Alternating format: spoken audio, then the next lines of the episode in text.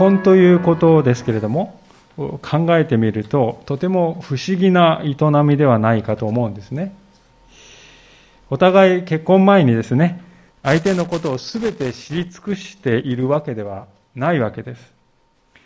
むしろ分からないことの方が圧倒的であって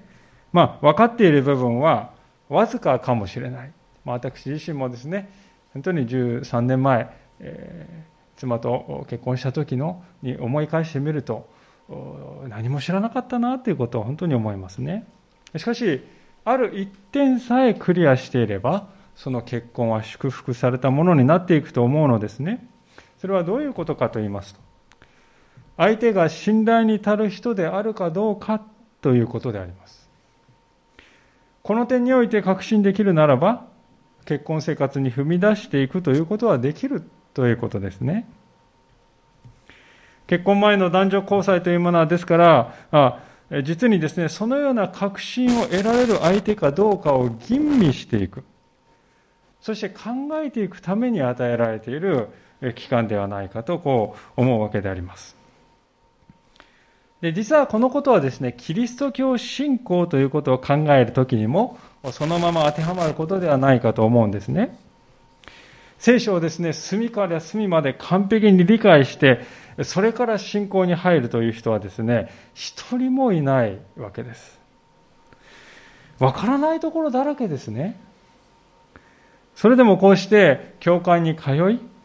日々聖書を読み祈るというまあ言ってみればですねこれは神様とのデートだと思うんですね。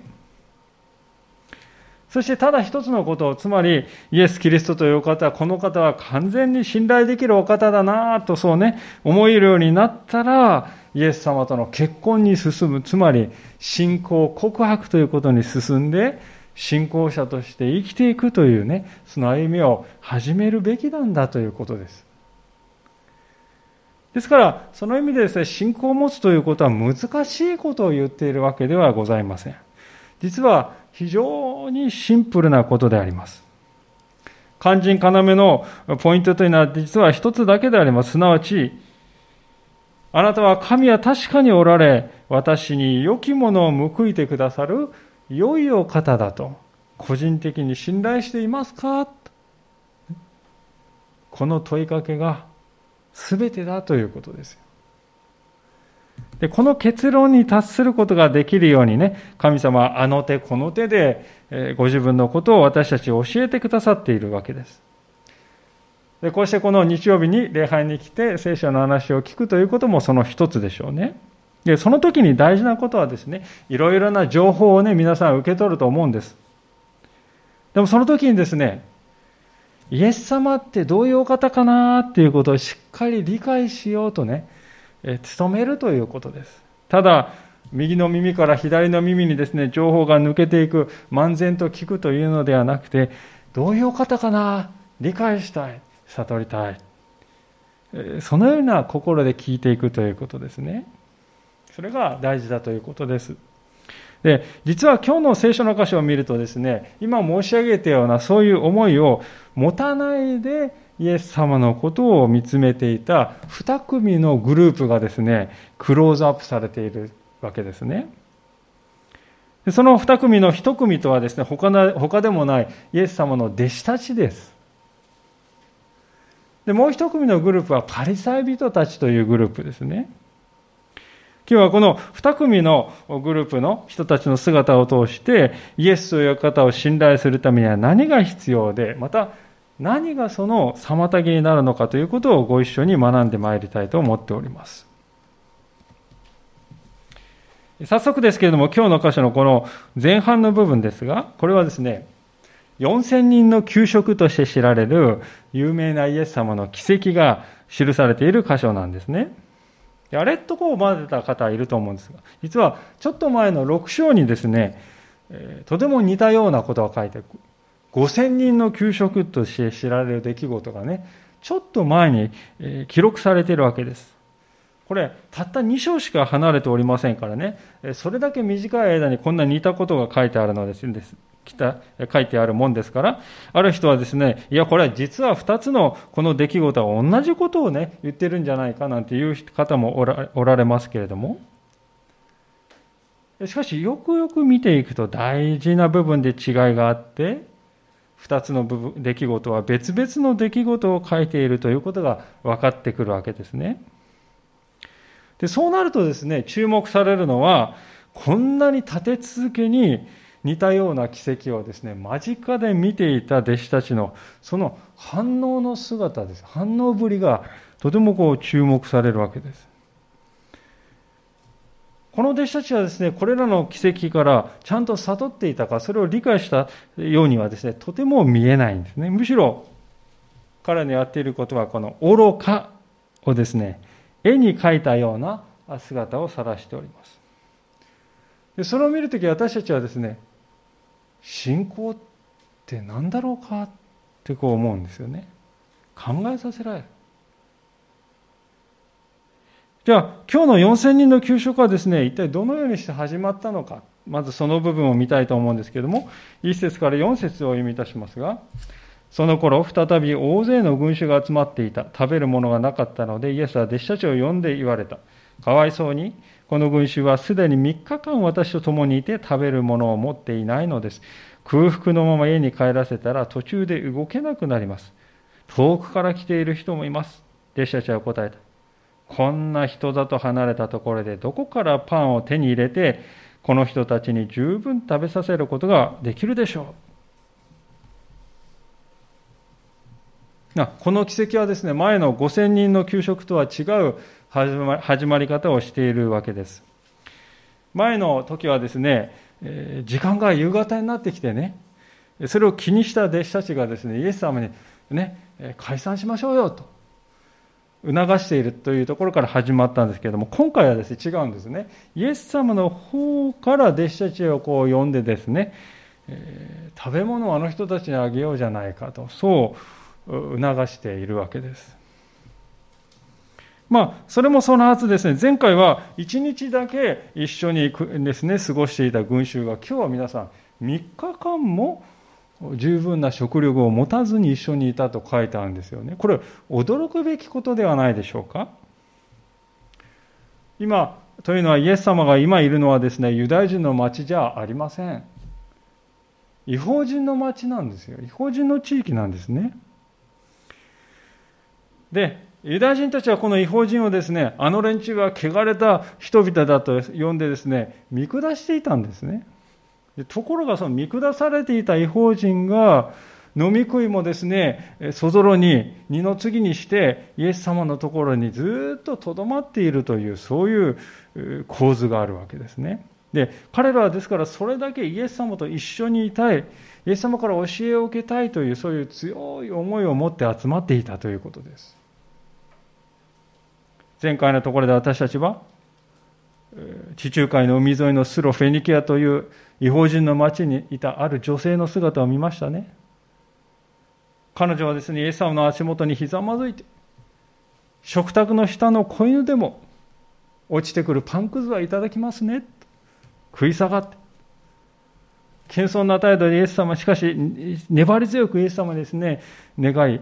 そして娘の癒しを受け取ったという、そういう感動的な姿を見たわけですが、今日の箇所でもそれと同じように、真剣に神様を求める違法人たちの姿が記されているんですね。これ聖書の一つの逆転であります。違法人たちはですね、ユダヤ人のようにですね、最初から神の選びの民じゃありませんでした。ですから、大半の人はですね、私なんかふさわしくないって思っていたでしょう。でもその聖書の救いというのはそのように私なんかふさわしくないと思っているその人こそ一番ふさわしい人なんだよと教えてくれているわけですね。でそういうですね、え、自分のことふさわしくないと思っている彼らの空腹ですね、もう3日間もあまり満足に食べていない、もう極限の空腹の姿を見てイエス様の心はどうされたか、深い憐れみに満たされたと書いてあります。2節に、かわいそうにとこう書いてある。このかわいそうにというのは直訳するとですね、私は彼らを憐れむという言葉が使われています。この憐れむというですね、訳されている言葉はもう腹の奥底の一番深いところが突き動かされるようなですね、そういう強いこの憐れみの感情なんです。その感情がイエス様の内側から溢れ出てきた。で、このイエス様の憐れみこそ今回の4000人の給食の出発点となったわけですよね。ところが、イエス様のそのような内側で起こっていた深い憐れみの思いとは裏腹に、弟子たちの反応はです。どうでしょうかがっかりさせられるものだったわけですよね。4節を見るとですね、彼らの関心事はどこにあるかっていうと、あ確かにあの人たち空腹でかわいそうだねと思ったかっていうとそうじゃなくて彼らが考えてたことは大変だなこりゃ自分たちの大変さにばかり集中していたんですね。パンを詰めるって言ったってこれ遠すぎるよねと。しかもこれ何百個必要になるのか。手押し車に全部乗せて往復したって、これね、何時間、何十時間かかるか分かんないよね。そもそもお金がいくら必要なのかねと。まあ、そんな想像をするだけで彼らはですね、この憂鬱な気分になっていたのであります。イエス様に、主よ、どうしましょうか？ってボールを預けるんじゃなくて、自分がやらないといけないだろうことに意識が集中して、もうね、なんかこうずーっと重い荷物を負った気持ちになっているわけですね。私たちもね、こういうことをしているんではないでしょうか。私なんかまさにそういうタイプかもしれないと自認しております。すぐに未来のことはパパパパって予測してしまうんですよね。まあこれなんとかなりますよ。そうやって楽観視するんじゃなくてね、あれが起こったらどうなんだ。あの問題もあったよいやいやこの問題解決してからじゃ進めない。よ、ね、いやあれもこれも先回りして先回りして考えてしまうんですね。もちろん未来を予測してそれに備えておくということは大切なことであります。その能力があるから人間は問題を小さくすることができるわけであります。でもね先回りして未来を予測することだけではいけない。なぜなら私たちの人生には常にですね、予想を超えたことが起こるからですよね。起こってくるからです。ああ、これは私の自分の力じゃとても太刀打ちできないっていうことがね、必ず起こってくるんですよ。その時にですね、自分の予測に頼り切っている人は、そういう予想外の出来事が起こると、もう言葉を失い、力を失ってしまうんですね。で、その危険性についてね、ある仲介者がこんなことを語っているんであります。こういう言葉ですね。弟子たちのように、物質的な幸福のための心配事に集中するようになると、いくつかの危険が生じる。一つ目は、イエス様が十分なものを与えてくださるというその力を疑い始めて、他のものに目を向けたくなってくる。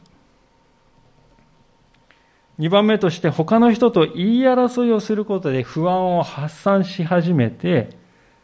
コミュニティを損なっていってしまう。3番目として毎日のパンを求めて終わりがなくなるので神様の御心に従うということができなくなる。ここでむしろ弟子たちがパンを探すことから目を離すと、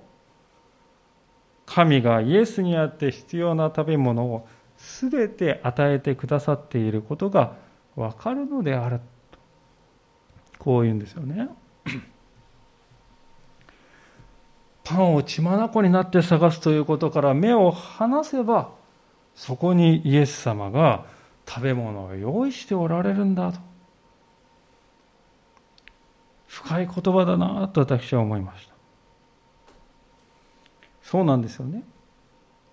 確かに現実を見るということは必要です。でもね私たちは現実だけに目を留めてはなりません。現実の先に目を向けていなくてはなりません。現実というものの後ろにその現実を超えてイエス・キリストが働いてくださる。その力があるんだということ。それを見つめて私たちは生きていく必要がある。私たちは心の目線を変えていかなくてはならないということですね。現実の先にあるイエスの力を見つめていくんだということです。で、この後にイエス様がなさったということは、まさにですね、そのなさったことは、まさにその視線を変えていくということは、どういうことかを弟子たちに示すということだったと思うんですよね。5節から9節前半のところを見たしますが、するとイエスはお尋ねになった。パンはいくつありますか？弟子たちは7つありますと答えた。するとイエスは群衆に地面に座るように命じられた。それから7つのパンを取り、感謝の祈りを捧げてからそれを先配るようにと弟子たちにお与えになった。弟子たちはそれを群衆に配った。また小魚が少しあったので、それについて神を褒めたたえてからこれをも配るように言われた。群衆は食べて満腹した。そしてあまりのパン切れを取り集めると7つの籠になった。そこにはおよそ4000人の人々がいた。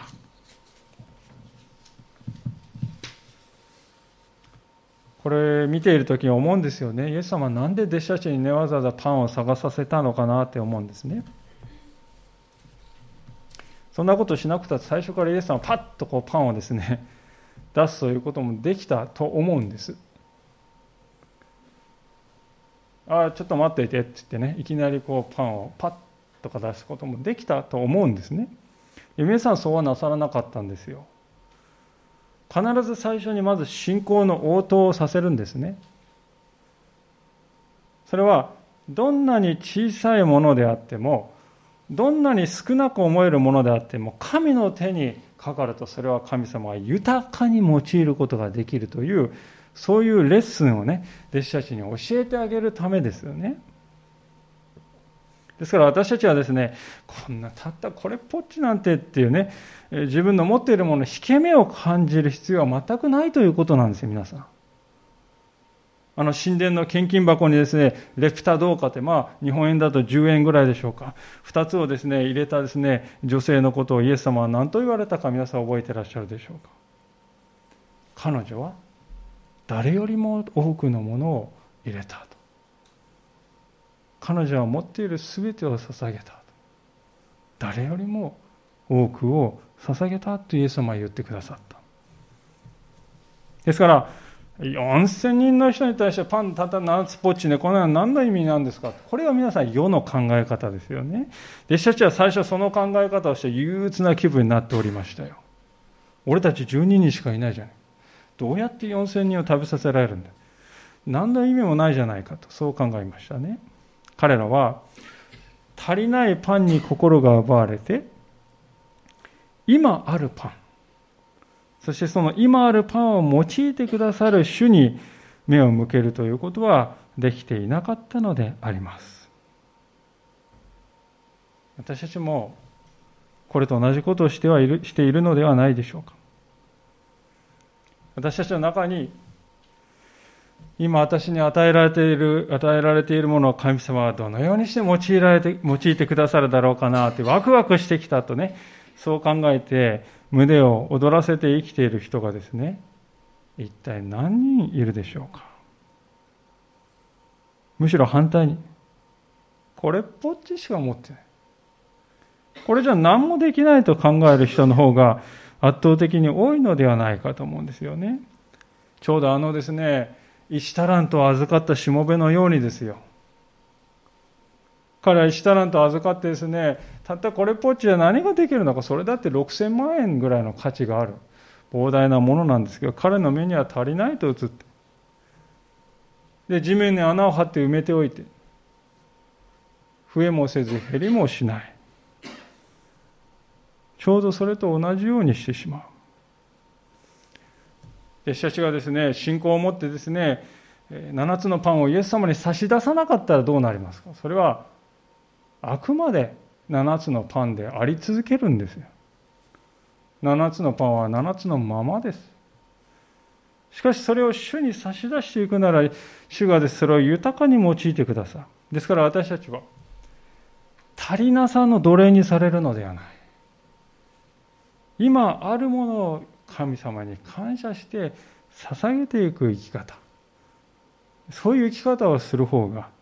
はるかに私たちは豊かに生きることができるのではないでしょうか。で、そのね、今与えられたものを感謝する姿って皆さんここでイエス様の姿に如実に現れているんじゃないでしょうか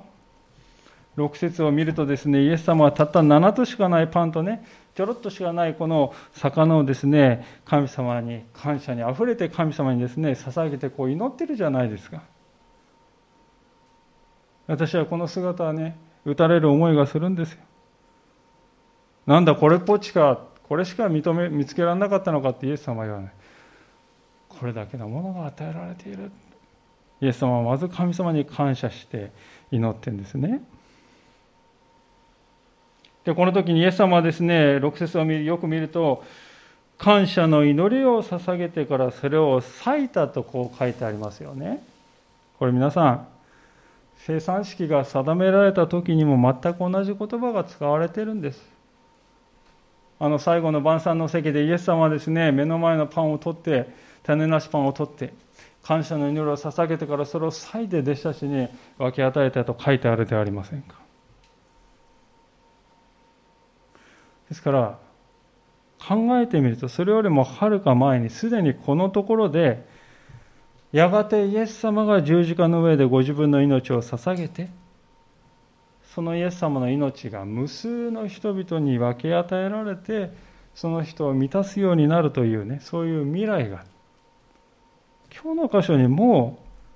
う重ね合わされているんじゃないでしょうか。明らかに私はこの4000人の給食の背後にそういう生産というねことがあると思うんですね。一粒の種が地面に落ちて芽を出して伸びていって実をつけると100粒200粒つきますよね。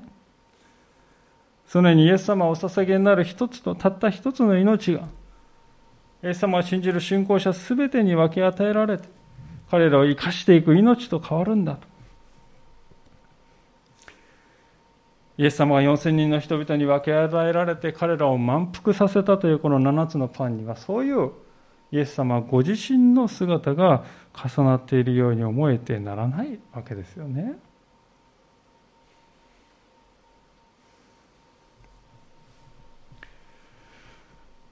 さあ、そういう祝福のうちに幕を閉じたこの違法人の地での4000人の給食でした。でそこからイエス様はですね、ユダヤに戻ってくるわけであります。でそこは本来神の民でありますから、神の民ユダヤ人の場所ですから、さらに大きな祝福があるかと思いきや反対にイエス様は大きな嘆きを経験することになったと、それが次の箇所に書いてあるわけです。9節の後半のところからお読みいたしますけれども、それからイエスは彼らを解散させ、すぐに弟子たちと共に船に乗り、ダルマナタ地方に行かれた。するとパリサイ人たちがやってきてイエスと議論を始めた。彼らは天からの印を求め、イエスを試みようとしたのである。イエスは心の中で深くため息をついてこう言われた。この時代はなぜ印を求めるのか。誠にあなた方に言います。今の時代にはどんな印も与えられません。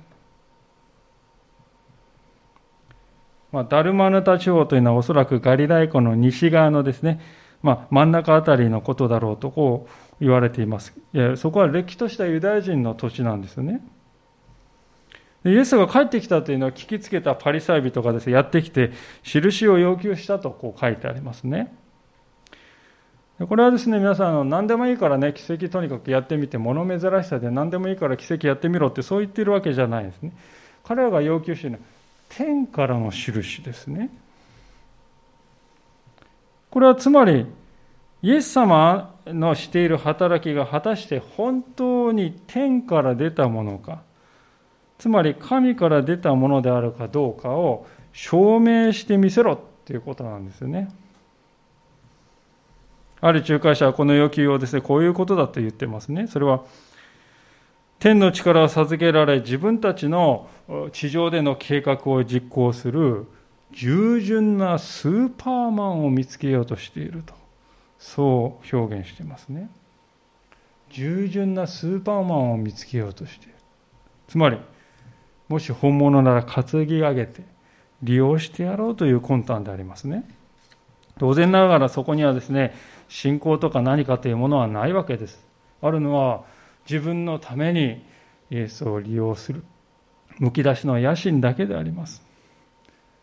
ですからもちろんイエス様はそれを退けたわけなんですよね。で12節にはその時イエス様は心の中で深くため息をつかれたと書いてある。これは聖書の中でここにしか使われてない表現ですね。ですからある人はここですね、マルコの福音書における落胆の頂点がここにあるって言いましたね。イエス様も落胆のピークがここにある。一度しかない言葉でイエス様その落胆が表されてるんですね。もうちょっと絶望的な思い。落胆する思いでイエス様は心はいっぱいになってるんですよね。なぜイエス様はそうなったんでしょうか。私たちはこの会社を見るとね、あんまり深く考えずに、イエス様ね、できるんだから、そんな厳しいこと言わなくて、一つぐらいにこっちで分かった分かったってやってあげればいいんじゃないかっていうふうに考えてしまうわけですけれども、でも、そうではないんだっていうことですね。イエス様は理由があって印を避けている。どういう理由かというと、まず一つはですね、印を求めるということはね、皆さん、信仰を不必要にするからなんですよね。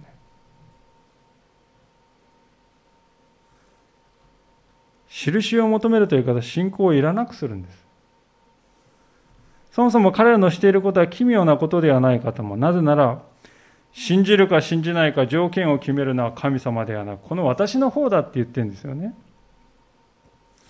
言い方を変えれば、疑う余地のない完璧で明白な証拠を今から見せてみろっていうことです。でそれはですね、信仰の必要性を取り除くということなんです。わかりやすい例を挙げますと、皆さんね、ここにこのマイクがあるということ、皆さんこれ信じる必要ありますか？ここにマイクがあるんだ。うん、私はそう信じる。そんな人誰もいないんですね。ある。目で見て明らかであります。信じる必要はない。しかし皆さん、神様が世界をお作りになりましたよというこのことは皆さん信じることですよね。信じるかどうかって、そういう領域のことです。なぜかというと神様は目に見えないお方ですし、宇宙が実際に創造されるところ私はこの目で見てきたという人間は誰もいない当たり前のことです。つまり目で見て明らかなものっていうのは信仰の対象ではありえないんですよね。ですから聖書は偶像礼拝ということをね、排しているわけですよ。排除しているわけです。目で見て明らかなものを信じる必要がないです、偶像はね。しかし、目で見えない神様は信じる対象になるわけであります。ですから、にもかかわらずパリサイ人はこう言っているということはですね、事実上何言っているかというと、信仰なしで俺たちを分からせろということです。目で見て明らかなようにしてみろと。でこれは明らかに聖書が語る言葉ではないわけであります。なぜかというと、このように書かれているからですね、ヘブル人への手紙の11章の6節というところを開けてみたいと思うんですけれども、ヘブル人への手紙の11章の6節です。えー、新科学2017です。451ページになります。新科学2017でヘブル書の11章の6節451ページの言葉を読ませていただきます。どうぞお聞きいただければと思いますが、信仰がなければ神に喜ばれることはできません。神に近づく者は神がおられることと、神がご自身ご自分を求める者には報いてくださる方であることとを信じなければならないのです。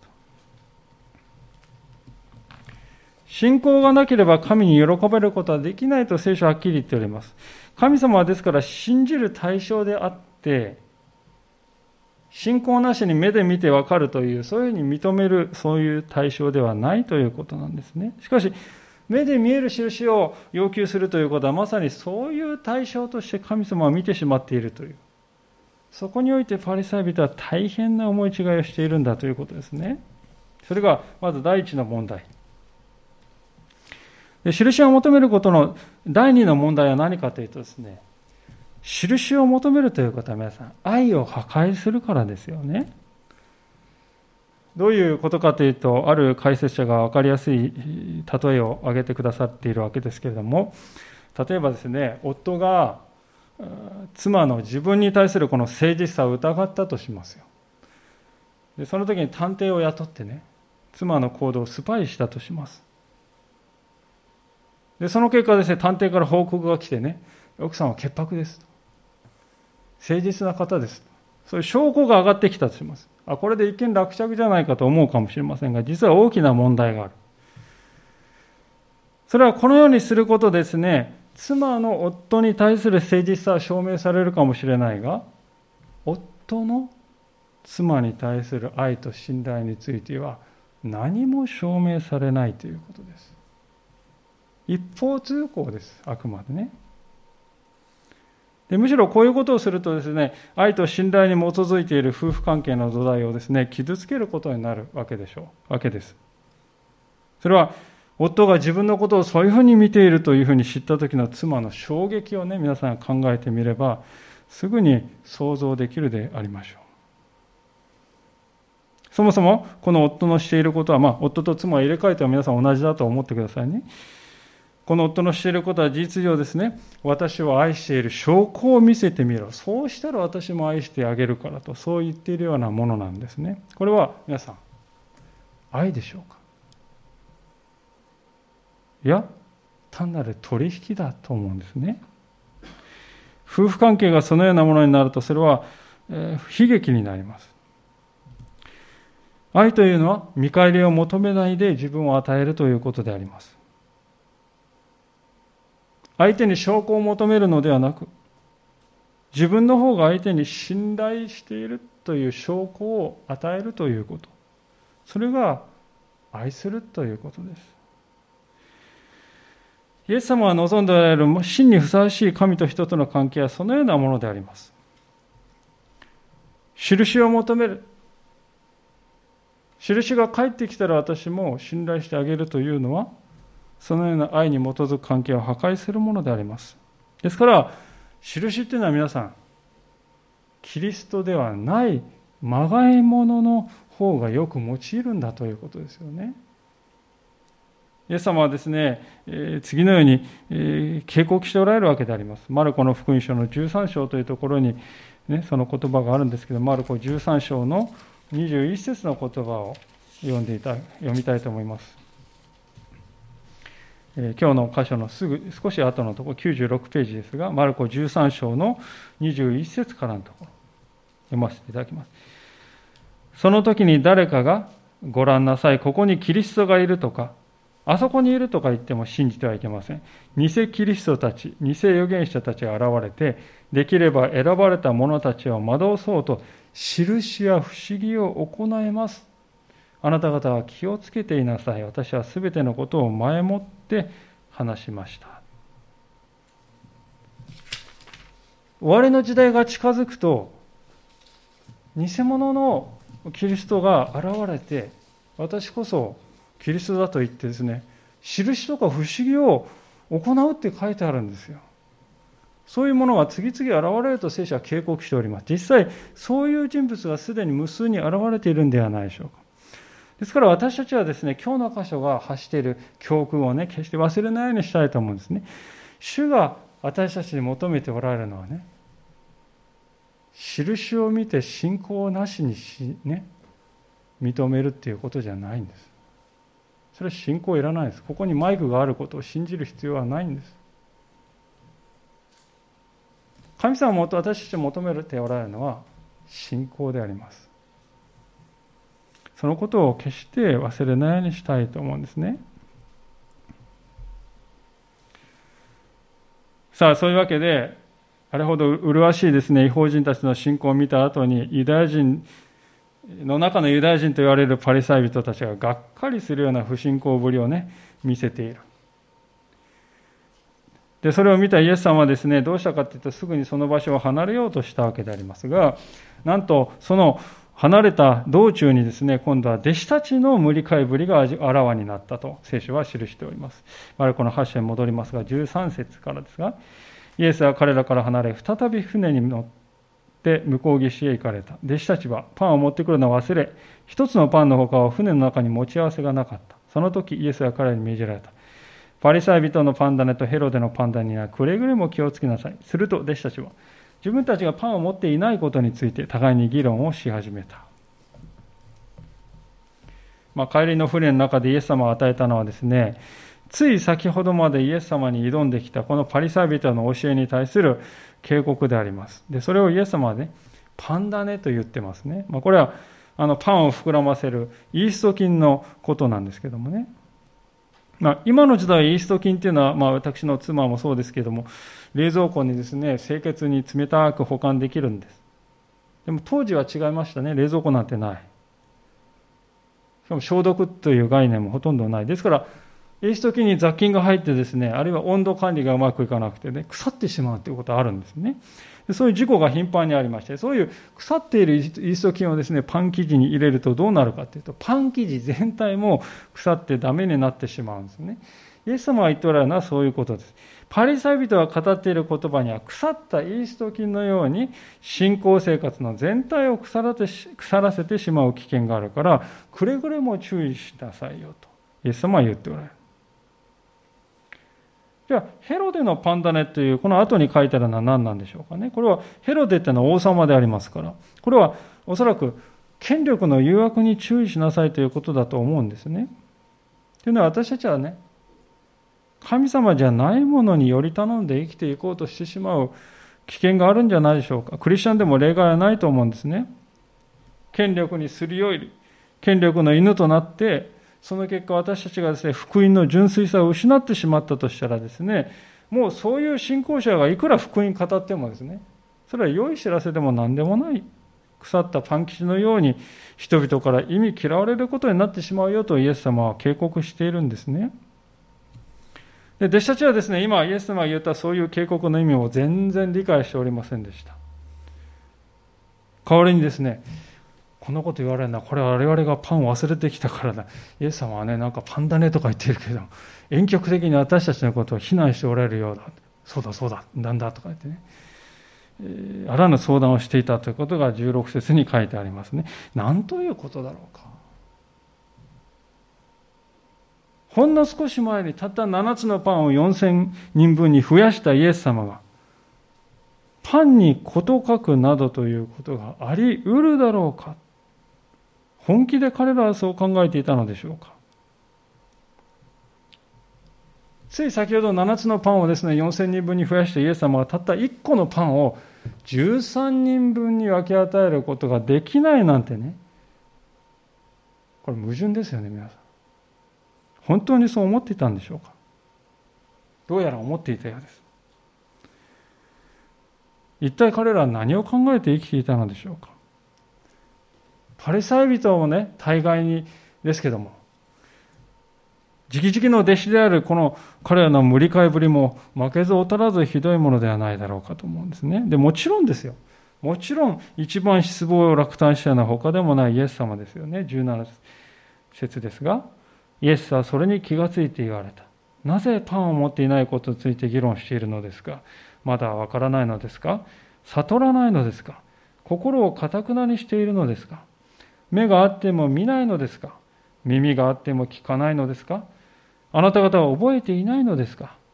私が5000人のために5つのパンを裂いたとき、パン切れを集めていくつの籠がいっぱいになりましたか？彼らは答えた。12です。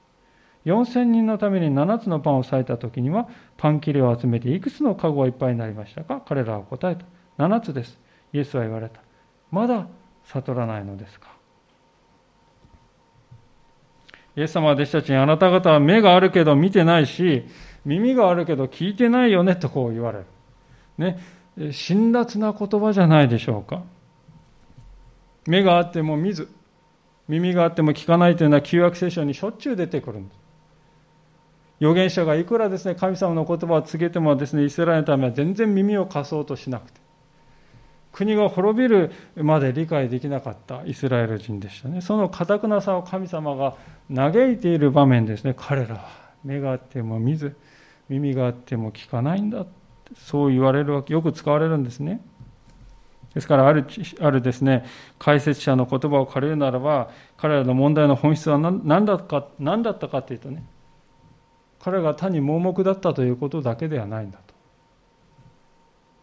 そうでなそうではなくて、自分が盲目であるということを認識できなかったという、そこに問題があるんだというんですよね。イエス様のね、一番近くにいた弟子たちでさえこういう姿を